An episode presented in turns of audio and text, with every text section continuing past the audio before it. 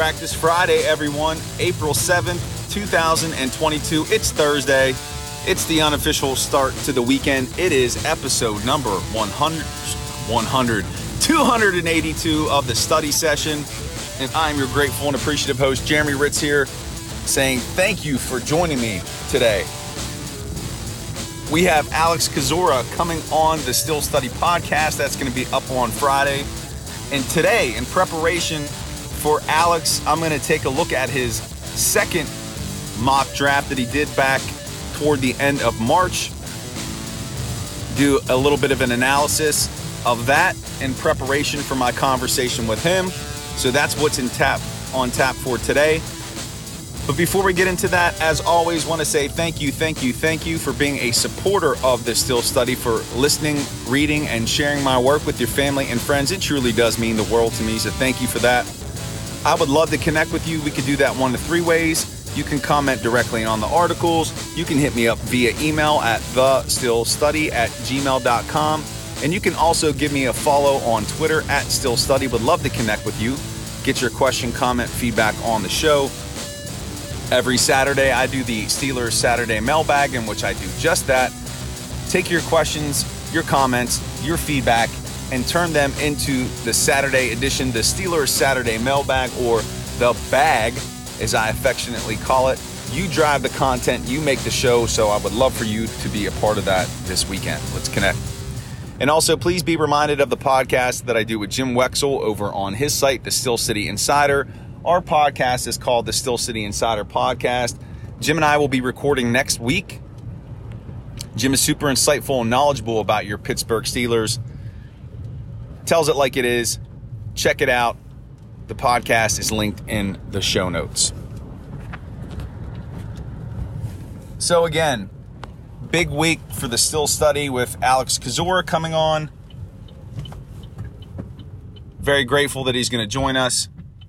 Alex has been on the show twice so far. He's always very generous with his time. If you haven't checked out his work over on Steelers Depot, I highly encourage, strongly encourage you to do so because there's not too many people doing it to the level that he does it. And we're going to take a look at his mock today. This is his second mock and talk about his picks. And I'll be able to ask him about this mock when he and I connect Thursday. Again, that episode will be published sometime on Friday. All right, so here we go. Alex's second mock draft. Round one, pick 20. He has the Steelers selecting Malik Willis out of Liberty. And going the QB route here. If you listen to the depot, both Alex and Dave believe that Willis is the target for the Steelers. They believe that he's got the highest ceiling of all the quarterbacks that he'll be afforded the opportunity to sit and not start right away. The question is is whether or not he's going to drop to pick 20. If he does, the Steelers will pounce. I know in Dave Bryan's first mock, he has the Steelers trading up to number 5. I believe with the Giants to get Willis, but here you can see Alex going quarterback, selecting Malik Willis at number 20, first round. In the second round, Kozora is staying on the offensive side of the ball at a position of need, selecting wide receiver out of Georgia, George Pickens, 6'3, 195 pounds. So a bigger dude. The Steelers have definite needs at the wide receiver position they still haven't signed a vet for that room. It's a young room. There's really no leadership. Pickens tore an ACL. So there's some injury history there, but at the combine, he tested decently, ran a 4.4340. He averaged 15 yards per catch, would be that deep threat the Steelers are looking for. He would benefit this offense. I like that pick. Just have to wonder if Pickens will be available there at 52 in the second round. But Alex's second pick, round two, George Pickens out of Georgia. Round three, pick number 84. And this player has been included in my, I believe this was my third edition, my mock, but Alex has Nick Cross, safety out of Maryland, being selected. We obviously know the need at strong safety, and it's not that Cross would be expected to come in and start right away. They're still going to sign someone to be the starter at the strong safety position, position whether that's Honey Badger, whether that's Terrell Edmunds. But Cross is super athletic. He has a 9.91 relative athletic score, ran a 4.340, 37 inch vertical. So, dude has the athleticism. He's a physical guy, thumper, not outstanding in coverage, but with that speed, you could work on that, coach those abilities. But again, Kozora addressing safety in round three. Round four, Kozora goes offensive tackle with Thayer Munford out of Ohio State, 6'5, 328 pounds. The Steelers right now are set at the tackle positions, re signing Chukwuma Okorafor for Dan Moore heading into his second year. But there's really no true depth behind these two. There is some speculation that Munford could kick inside to guard, so there's position versatility. And while Munford wouldn't be drafted to start, he will compete. He will be looked to be a guy to provide depth right away. And Ohio State, obviously, big time college football. He will bring that experience with him. So Kozora goes offensive line in round four. No fifth round pick.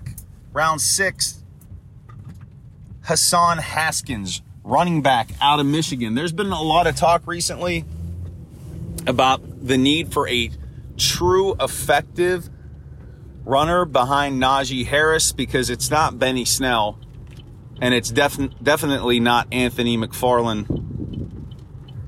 And so Alex acknowledges that need, and that's where Haskin comes in, being selected out of Michigan. 6'1, 228 pounds.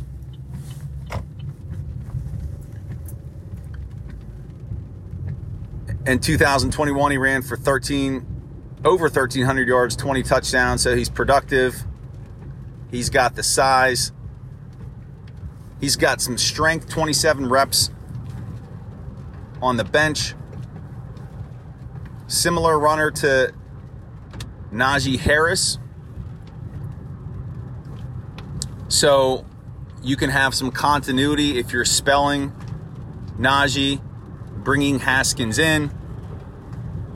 I like that pick. I do think there's a need for a runner. I'm looking for more of a third down back, but I could see the value in having another stud back there to make sure Harris doesn't take the pounding like he did in 2021. The first of their round seven picks Jack Jones, cornerback out of Arizona State, 5'10, 171 pounds. Not a big guy. A bit of a ball hawk. Fluid in his movements. Good agility. But again, seventh round guys are typically project players who have defining traits that you see if you can pull something out of them that's what they're looking at with Jones. And then the last pick for Alex, round seven, pick 241, Ko Kieft, tight end out of Minnesota, 6'4, 259 pounds.